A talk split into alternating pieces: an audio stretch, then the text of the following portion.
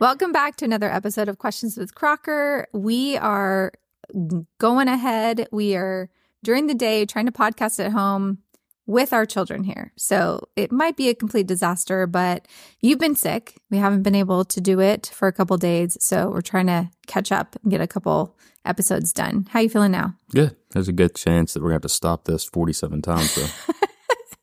the dog already reacted to the FedEx truck once. Uh, he's very uh, protective of those trucks. And so we luckily hadn't started yet, but we'll see what happens. And he just threw up. So he did just throw up. Uh, I don't know why. Maybe it's the grease that he uh, licked a little bit of last night. Which did you know the concern would be pancreatitis? Uh, the high fat in the grease. I don't know what pancreatitis is, so no. okay, so quick medical info: the pancreas sits by the stomach and the liver, and uh, if you eat something really fatty, or if dogs eat like people food and they're not supposed to, it gets angry. And when it gets angry, because it's right by the stomach, it will actually cause dogs to vomit. Uh, a large percentage of dogs, or they won't feel good and they won't eat well. So. I'm honestly hoping that's the issue because that's just like a medical fix that I can treat uh, probably outpatient here at home. However, if it's that he ate something, which he also has a tendency to do, then he looks so innocent right now, but that could be something that is a lot more serious overall. So we'll see. Hopefully, we can treat it medically and we're okay.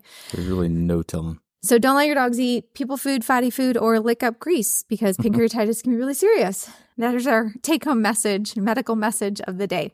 Uh, speaking of things we want you to know about, uh, we are an emergency veterinarian practice owner. You're not an emergency veterinarian. I am Dr. Crocker, an emergency veterinarian. You are my husband, Shane, and you're an entrepreneur. We own a general practice together. And we do this podcast because we really want people to have their questions answered about what we deal with as practice owners, uh, what I see as a veterinarian. Um, and so it's been really fun. And we have a really good question today. I think you are going to talk a lot more than me because it's definitely more of a business oriented question, but I'm interested to hear what all you have to say. So, for those of you that really want to know more about what it takes to run a practice uh, and what the business side of things looks like, this is definitely one of the episodes for you. But before we get into that, um, want to do a little bit of housekeeping. So, I do travel for work and I speak, and school's about to start, vet school, which means I'll be traveling more. Uh, how are you feeling about that? I thought you meant school's about to start, so our kids will be not home, not home as much. that also, that also, our kids are about to start back in school, and you work from home. Mm-hmm. That's one of the perks of being an entrepreneur. Actually, let me ask you, what are some tips that you want to give people who want to be a work from home person? How do you do it? Because I feel like you do a really good job of getting your work done. So, how do you do that? How do you manage that? I think you have to be disciplined a little bit, not necessarily get up, put a suit on, go sit behind your desk eight to five, but you have to understand what needs to be done. Right. And prioritize those activities. So I think everybody has to find their own way of doing that. I put everything on my phone and I basically have a checklist of things that I know need to be completed today. Um, and if I don't get to them, they get pushed to the next day, etc. So I basically sit up there and work off my phone and make sure I cover the activities that need to be done. And then a lot of things kind of fall um, or happen throughout the day that I have to, you know, mix into it. But basically, I have my checklist. I make sure that I complete on a daily basis. I mean, when you say you put everything in your phone, you put like everything, everything in your phone. Yeah, if, if, if somebody sends an email says, "Hey, I need this done," then it goes to my phone. So I don't even if I do it right then. I still put it on my phone so I can show that I actually accomplished that for the And I I can't share that calendar with you. It's overwhelming no. to me everything that's on your phone, but you do a good job of addressing what you can and then you just move stuff over to the next day that you didn't address that day. So, it's like a running to-do list, which actually yeah. is really smart. But when I look at my calendar, it would overwhelm me to like see all those things. I also think it helps that our kids are at an age that they're a lot more independent uh, they can make their own food. It is limited in the nutritional value and, and quality. Corbin had cereal today for lunch, but I was in the middle of there. You go. It's summer something though. that I couldn't stop. So it's summer, and we are kind of in survival mode. We have two more weeks, and then you know they'll be back in school. We can get back in a little bit of a routine. Uh, but it's been a fun summer because I just think they're at an age that they're a little easier, and we can go and run and do things a little bit um, more as a family And that has been really, really nice. And I have not traveled as much this summer intentionally.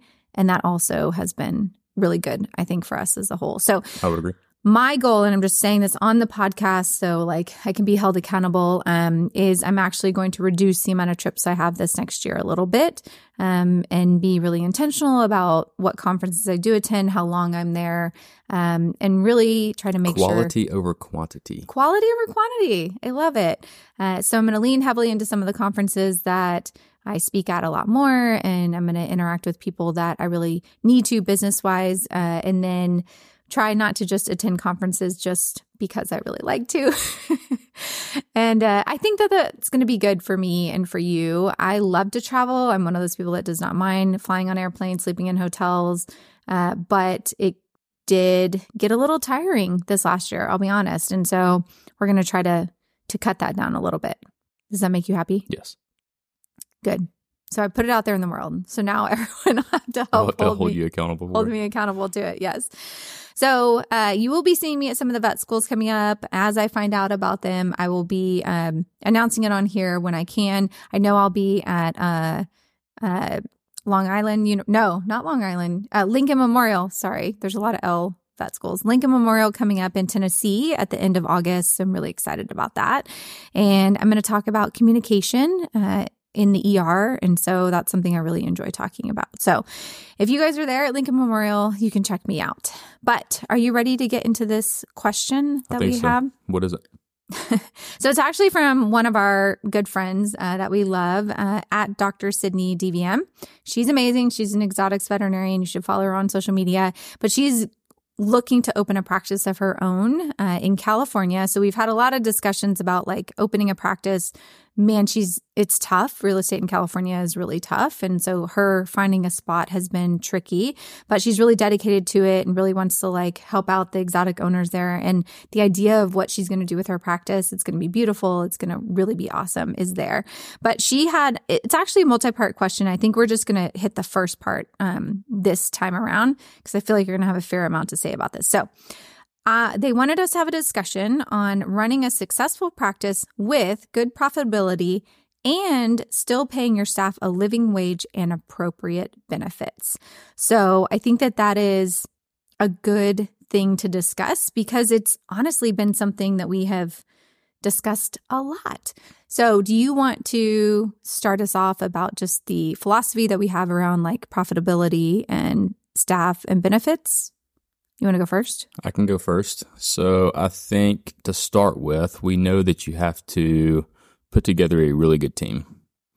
And to put together a really good team is going to cost you.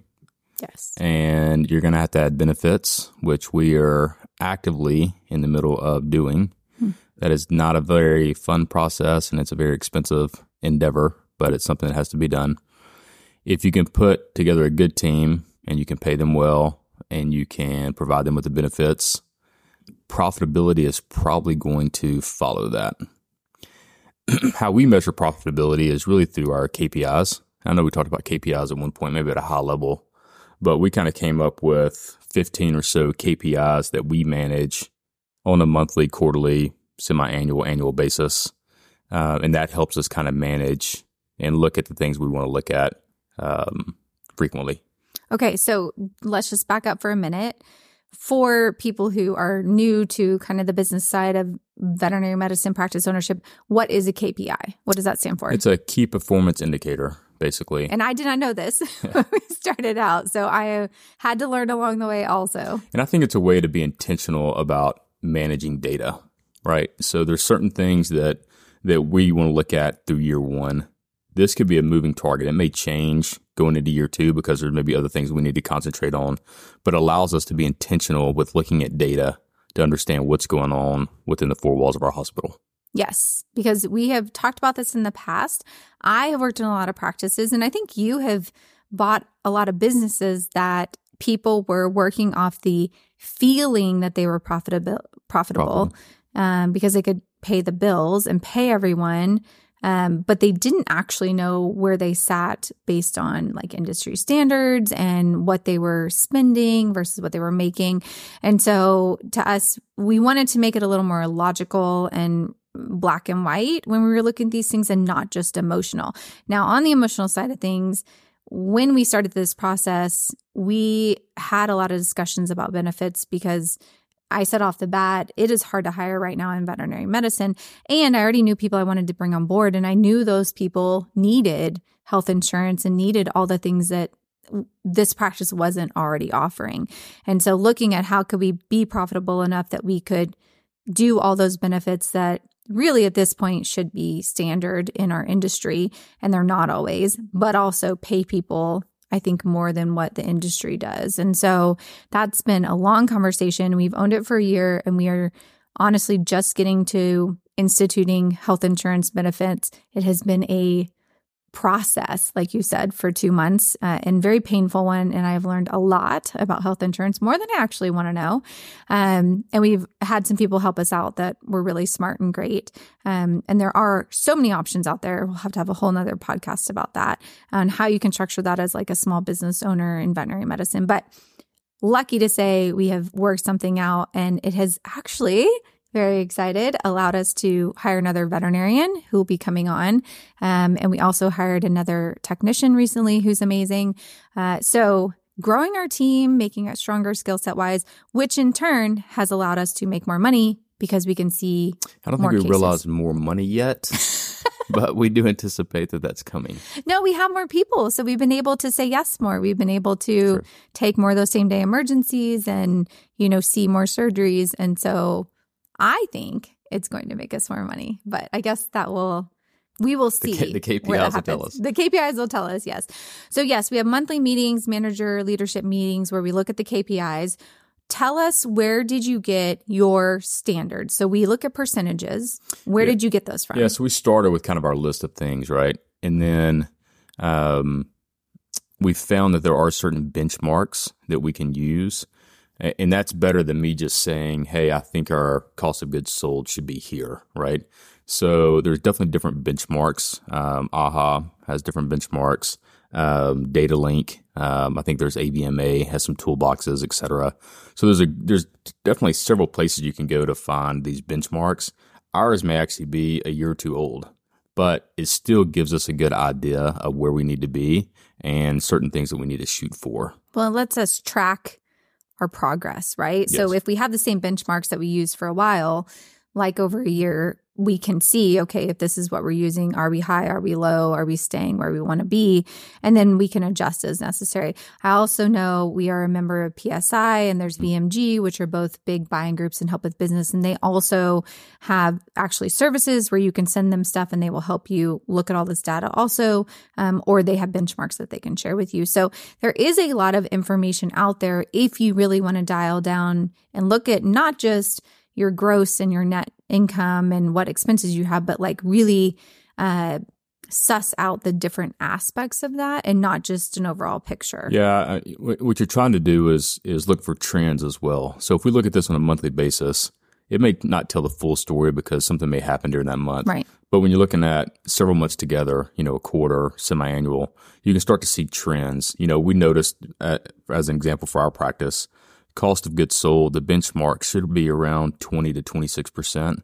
We're running about 27%. Um, and we've known for several months that we've kind of trended on the higher level of the cost. Um, and that starts telling us a story. There's, there's two things that could contribute to that, right? Either one, we're not buying stuff cheap enough, or two, we're not selling stuff uh, expensive enough, right. right. So we feel like once we've done our research that our buying power is not as good as a, a, large corporate organization. Yes. But we're still buying stuff at a fairly decent price. So that to me tells me there's areas where we need to look at potentially raising prices to get within the threshold where we need to be that will then push money down to the bottom line. And I do think that it's important to maybe just do an overview of like the categories that we have chosen to yep. look at and the trends we've noticed with our practice. And so if you want to start with kind of just pretend we're in our meeting and uh, you're giving us the financial rundown and the I things usually that we use a lot of profanity in our meetings. no, I, I, will say we always base the meeting around uh, food And Yes. so feeding people when they have to talk about money is helpful. Um, whether it's breakfast uh, or lunch, that has been good. No alcohol is involved, just when we leave there, alcohol is definitely yeah, involved. sometimes, sometimes. So, so what I do is is I pull data out of our system, either our practice management system, our QuickBooks that we house our financial data in, and I build out everything in a spreadsheet. There's probably better ways to do this, but this is how I do it.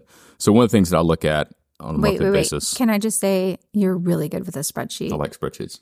Like I, I don't want to not give you props to downplay my for your skills. abilities. Yeah, spreadsheet skills are strong, strong.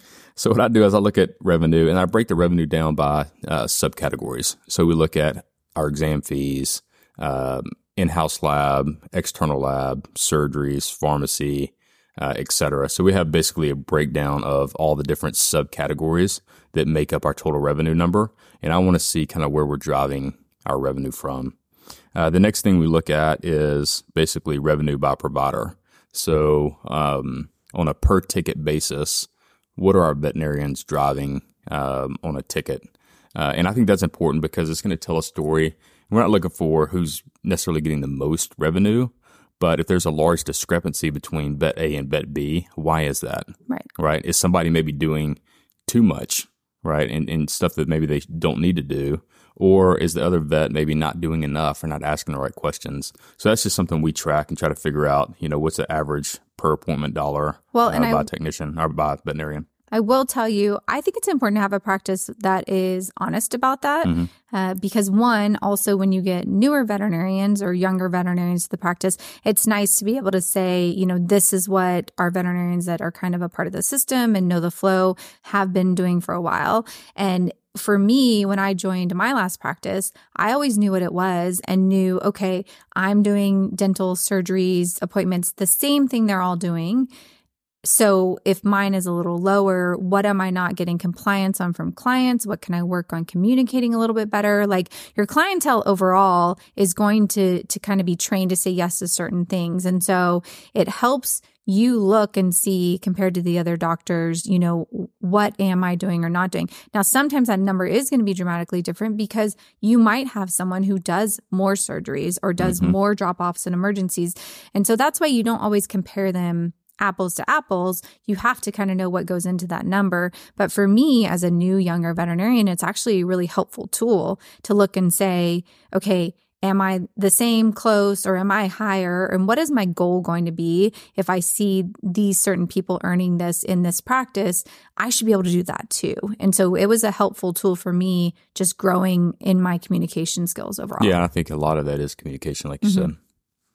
So some of the stuff that we look at is um, I talked about our cost of goods sold. I want to know um, what are we paying for product. Um, we take a look at um, our total payroll as a percent of our revenue.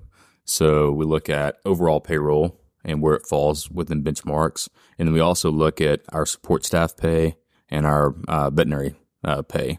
And again, we look at within benchmarks. We may find that our overall pay is low compared to the industry. Uh, maybe our technician staff is getting paid higher than industry, but our veterinarians are getting paid less, right? So we want to make adjustments to both of those so that we're getting within the range where we need to be. And that was something that uh, we did early on, really helped us a lot um, because we did find that payroll was a lot more than the industry standard when it came to support staff. And so looking at, okay, who was getting paid what? What were they contributing to the practice? Um, could we get more out of certain people? Were some people, I mean, honestly, some people were underpaid Yep. based on their skill set. Um, and so could we look at those people and give them a bump? Um, but I do think that that was one of the biggest numbers in the beginning that shed a lot of light on the profitability of the practice. Because if you have people in the practice that are getting paid a very large salary and they are not contributing that amount, your practice is less profitable in general. And so um, that helped us make a lot of decisions really early on. Yeah, and I'd also say that with our technical staff, we were able to look and say, okay, let's build out models where the technicians fall um, if, within three or four categories. And if they hit certain benchmarks, they get bumped to another pay uh, bracket, if you will. So I think some of this data helped us figure out how can we pay technicians based on their skill set um, and make sure they're getting paid appropriately for that. Well, and that transparency helps technicians understand when they come on board where are they at and really what do they need to do to be able to bump up to the next bracket? Um, and there's some people that you know contribute in other ways than just their technical skill set uh, with management and with leadership type roles. And so it's not completely you know black and white always but uh, there's sure a lot of value in being able to show somebody this is our tier technician like and these are the ranges and this is where you are and this is where you can be these are the things you need to work on. Absolutely. And it takes away that feeling of, I've known this person forever. I just need to pay them more, right? You can actually have something very tangible, and they can too, to see where everyone is and kind of have goals based around that. Yep. Um, one of the things we look at is rent. This is probably one that will fall off going into year two uh, mainly because we put this in here initially. We own the real estate. Right. Uh, the real estate's held in a separate entity. We so we basically pay a rent to this the separate entity. Right. We needed to figure out what is a realistic rent that we should be paying, right? What is the industry standard that should be paying in rent uh, today? We've got that narrowed down. That's not going to really change. Uh, so we'll probably quit looking at that going into year two, and that's just when we can pull off our list. Uh, we look at gross margin um, and where it should fall within benchmarks. Uh, we look at our net income, so the dollar that falls to the bottom line. Uh, where does that fall within you know certain benchmark ranges? Uh, we also look at a break even point. So we break it down to a daily break even, so that we know if we do X for the day, we're going to at least pay our bills. Right. Right. So break even is important for us to kind of monitor. So we know what our break even is on a monthly basis. Uh, we know how much we make per day on a monthly basis. And then we also look at what is the break even with a return on investment. So we use a 20% return on our investment, which is a standard, which is standard for but, you know, owning a business. Yeah. And if you want to look at, and it's probably a little bit low to be honest with you, because you're taking more risk inside of a business.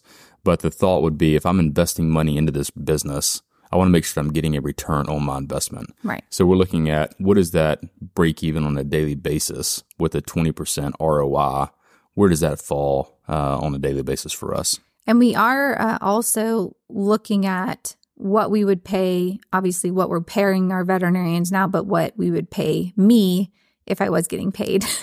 yes. So we're calculating that in, even though I don't technically take a salary at this point. Yeah, right. And, and, that's that's a good point. So right now, what we're trying to do is put a lot of money back into the practice, yes. upgrading the equipment, upgrading the uh, technology, mm-hmm. upgrading the building, um, and we're able to do that based off of your you know skin equity, if you will. Yeah. Uh, so the days that you work, the revenue that you drive, we we uh, measure that in our our economic data points, our spreadsheets, but we're not actually pulling that money out of here. Well, and it also helps us too. We want to calculate that because when we're looking at bringing on another veterinarian, do we have the work for them? Can we afford to pay them?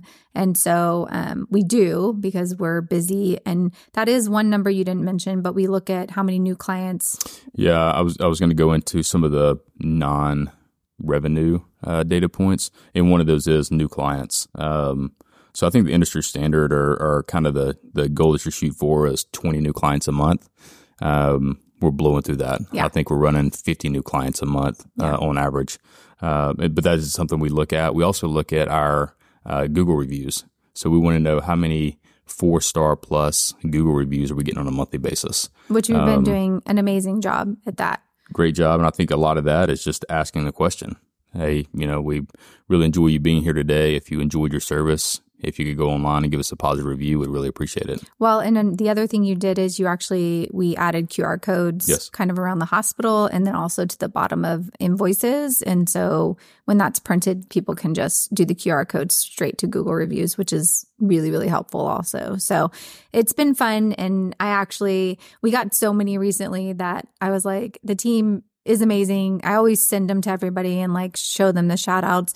Um, but we ended up getting like gift cards for everybody and just taking them up there and asking them to pick one because um, I really appreciate them working so hard. It's been a really busy couple of weeks, and uh, they have done a really good job. And we've actually had some people take vacations during that time, so uh, running on a tight team, but still, you know, everyone working the best that they can. So I think it's important to look at those parameters because being able to tell your team we saw all these people and we got this many Google reviews again adds to culture and adds to understanding and uh, shows your appreciation for what they're doing.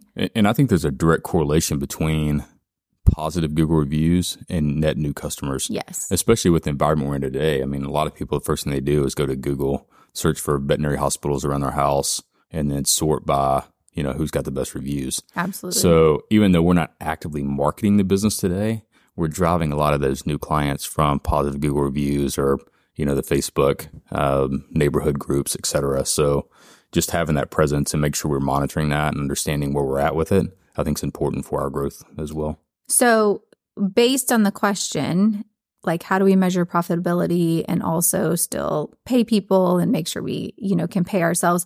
We are kind of in a sweet spot uh, we'll be honest because we don't have to pay ourselves a lot out of this business right now at this time um, because i still have a full-time emergency job which i love uh, and you have other businesses and sources of income. And so we're really able to give back to the practice uh, a lot. But if we did have to pay me, we would still be profitable, uh, which has been great. And we are growing so much that we can continue to see more patients, and that will also help us grow overall. Yeah. And, and there's certain just industry standards that we know kind of exist in the market. As an example, veterinarians should probably make 20 to 22% of their gross mm-hmm. revenues, right. right? So the revenue they drive of the practice um, they should be getting paid somewhere between 20 and 22% in theory. Um, it's actually 25% if you're in emergency. We're going to use yes. we're going to use some different ratios for our hospital. Um, so with that being said, if you're the owner of the practice as a veterinarian, you should be able to drop 20 to 22% of um, your revenues down to it as a salary. Right. Uh, you should be able to pay yourself an administrative fee of probably 2% or so for you managing and hiring and firing and doing all that, that piece of it. And then your practice should still drop, you know, 10% or so uh, to the bottom line. This should be profitable dollars for the owner of the business. So just using basic understanding of where the funds should fall right. gives a lot of people an idea of what they should make as an owner for practice. And then if you can use benchmarks and make sure that you're within range, um, and maybe to the to the better side of these ranges, right? Then that's just going to make you more profitable practice. But the important thing is not just to feel profitable or feel like you're doing well, it's to actually look at it and then see like maybe you are doing well, but maybe you can decrease your cost of goods by buying a different way and you can actually increase your profitability. Or maybe because you're doing so well, you maybe aren't paying your team as yeah, I mean, much and you can increase your salaries. Yeah, I mean, we looked at that several months ago that our revenue was going up at a certain uh, rate. And when we look at our percentage of um, pay to our staff, we were at the lower end of that. Um, and what that meant to us was we need to hire or increase pay. Right what we what we decided to do is hire because we don't want to burn people out by overworking them, right? So when you look at staff ratios as a percent of your your revenue, you have a good idea of what kind of staff you need, and we were ready to staff up so that as that revenue increases, we're making sure that we're not burning anybody out. Well, and so. we at that time decided to hire, but we had already increased pay mm-hmm. initially when we bought, and then as we've given people like extra duties or people have grown their skill set. So we still, based on the ability to hire, are actually paying well for the industry, which makes me really, really happy. But I do think the added benefits is going to be helpful moving forward. And then we're going to have to look at what are we spending on those benefits and how does that go into the pay structure that we have. Um, but I'm excited about adding more of that because I just think this day and age you have to to get the cream of the crop, the really good veterinarians. I, I would agree. Technical staff. It's an expense you're going to have to swallow out of the gate. Um, and a lot of time, I mean, when you pay, paper it out, you may not be able to actually afford it for a while. Mm-hmm. Uh, but the hope would be that you do get better staff over time, and that staff is going to um, allow you to handle more revenue. So um, that's the overall hope.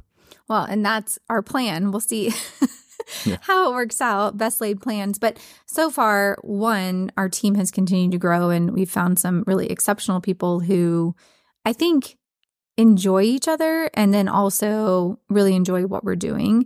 And we have been busy, which is great. And we have not marketed at all. So, uh, probably need to do a podcast in the future with marketing ideas and things that you can do as a practice because that's kind of the next step. And the great thing is bringing another vet on board is going to give me more of the freedom to do some of those things that I have to do and those ideas I have, which are really hard to do when you're the veterinarian of a practice. So for people who honestly own a practice by themselves as the vet, don't have, you know, a husband who can help or can't afford to hire people that are help and, and skillful. I honestly don't know how they do it. And I can see why so many of them burn out and don't are not able to do it well. Yeah, because I it's would, really hard. I would strongly encourage that owner to make sure they have a, uh, a CPA or an advisor that would give them this data on a monthly basis. Yeah. So sit down and discuss what are some what are some areas that we need to make sure that we're looking at and not just getting that P&L or not just getting that balance sheet and just glancing at it without right. real knowledge of what they're looking at. So put that into some type of format around some benchmarks so you can see where do I fall within the top 20% of the, the veterinary hospitals in the US. Right. Um, am I doing well? You know, maybe I'm making money, maybe I'm just barely paying the bills, but but what are some of the areas that you can really concentrate on? Those levers that you can pull to increase profitability over time. Um, and I think a lot of veterinarians, if they don't have that in a format where they can see it against benchmarks, I'm not real sure how they manage the practice. To I, be honest, I agree because I feel like there's actually days where I'm like, did we make money today? And then there's days where you know, I'm like, we did awesome. And then when I actually look at the numbers, I'm like, oh, like we saw a lot, but we didn't actually, you know, make that much. And so if you just go off a gut and feeling in this industry, I really think that's where you can kind of go off in the wrong direction when you're making real business decisions that ultimately affect everyone that, you know, relies on you to pay. Um, so having people that are really knowledgeable and can really dig into the numbers more is really, really important. And there's even more subcategories you can really get into as your business grows and you get more data. We're only a year in. Yeah. And so we're kind of, we were looking at bigger overviews. Ours are very basic at this yes. point. I mean, what we're looking at is um, making sure there's no, you know, low hanging fruit that we can grab, mm-hmm. you know, out real quick or, or any potential cancers that we need to, that we need to take care of immediately. Right. Um, going into year two, year three, et cetera, these will start getting drilled in, you know, especially around your lab fees, yes. you know, what you're paying and, and, um, lab. You know, that's a mystery for the most part. So some of those I think we're going to be able to dig into and really get a better understanding uh, going forward. But these are good kind of basic KPIs that everyone probably should be looking at at least on a quarterly basis, if not a monthly basis, and really helping them make financial decisions to increase profitability in their practice. So, and, and not to nerd out, which I can do oh, on this gosh. stuff. I was worried you, know, we, you might there, there's really no interface between your practice management software and your financial software, which we use ezyVet and we use QuickBooks. So you have to manually move that stuff over on a monthly, daily, however you want to do it basis. Um, and there's certain what they call chart of accounts. I think AAHA has a chart of accounts that that they use as their standard. Um, we bring over basically two categories um, into QuickBooks today that's something we could very easily expand mm-hmm. and be able to see much more real time into all these subcategories. Right now, we pull that out of our practice management system, but that's not loaded into our financial system. Right. So there's some things that we're going to do going forward that's going to help have more visibility. But out of the gate, it's hey, let's get everything on paper so we understand what we're doing, and then move forward from there. It has certainly been an education for me, the business side of things, and just how to make these decisions and how to look at it in a way that makes sense.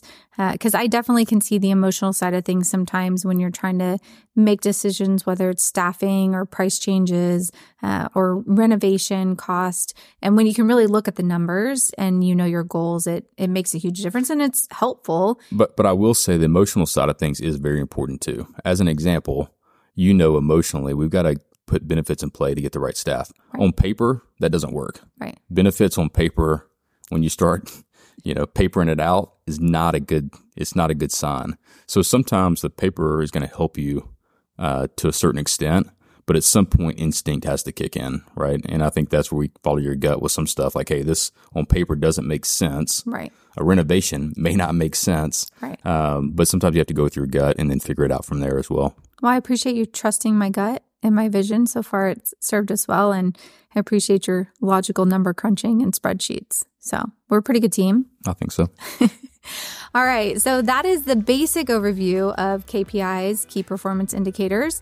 I have learned a lot. I continue to learn about all that. I appreciate all your knowledge you shared with us today. If you guys have any additional questions about any of that or want us to go more in depth on it, make sure to check us out at Questions with Crocker on TikTok, Instagram, all of them. Don't DM Shane, he'll never see it. Uh, and you also can listen to us on Spotify or Apple Podcasts. Keep those reviews coming in. We Watch us on YouTube. appreciate it. It is on YouTube. You can watch us if you prefer it that way. I listen to podcasts when I'm driving, so I never watch anything. But uh, we appreciate y'all's support and let us know if you have any future questions. Thanks so much for listening and have a great day.